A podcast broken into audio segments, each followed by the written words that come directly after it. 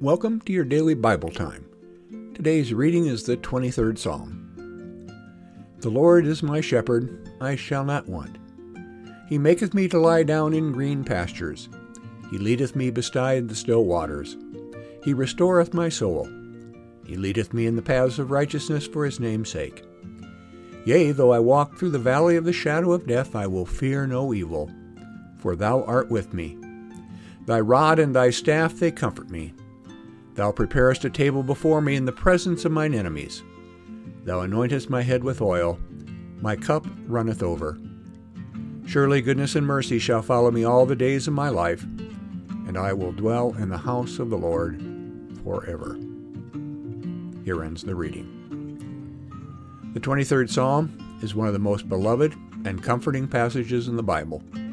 It carries the assumption that bad things happen to us in life when it says, Yea, though I walk through the valley of the shadow of death. The good news is, is the assurance that even at the darkest moment, our Lord will be there to provide us with whatever we need.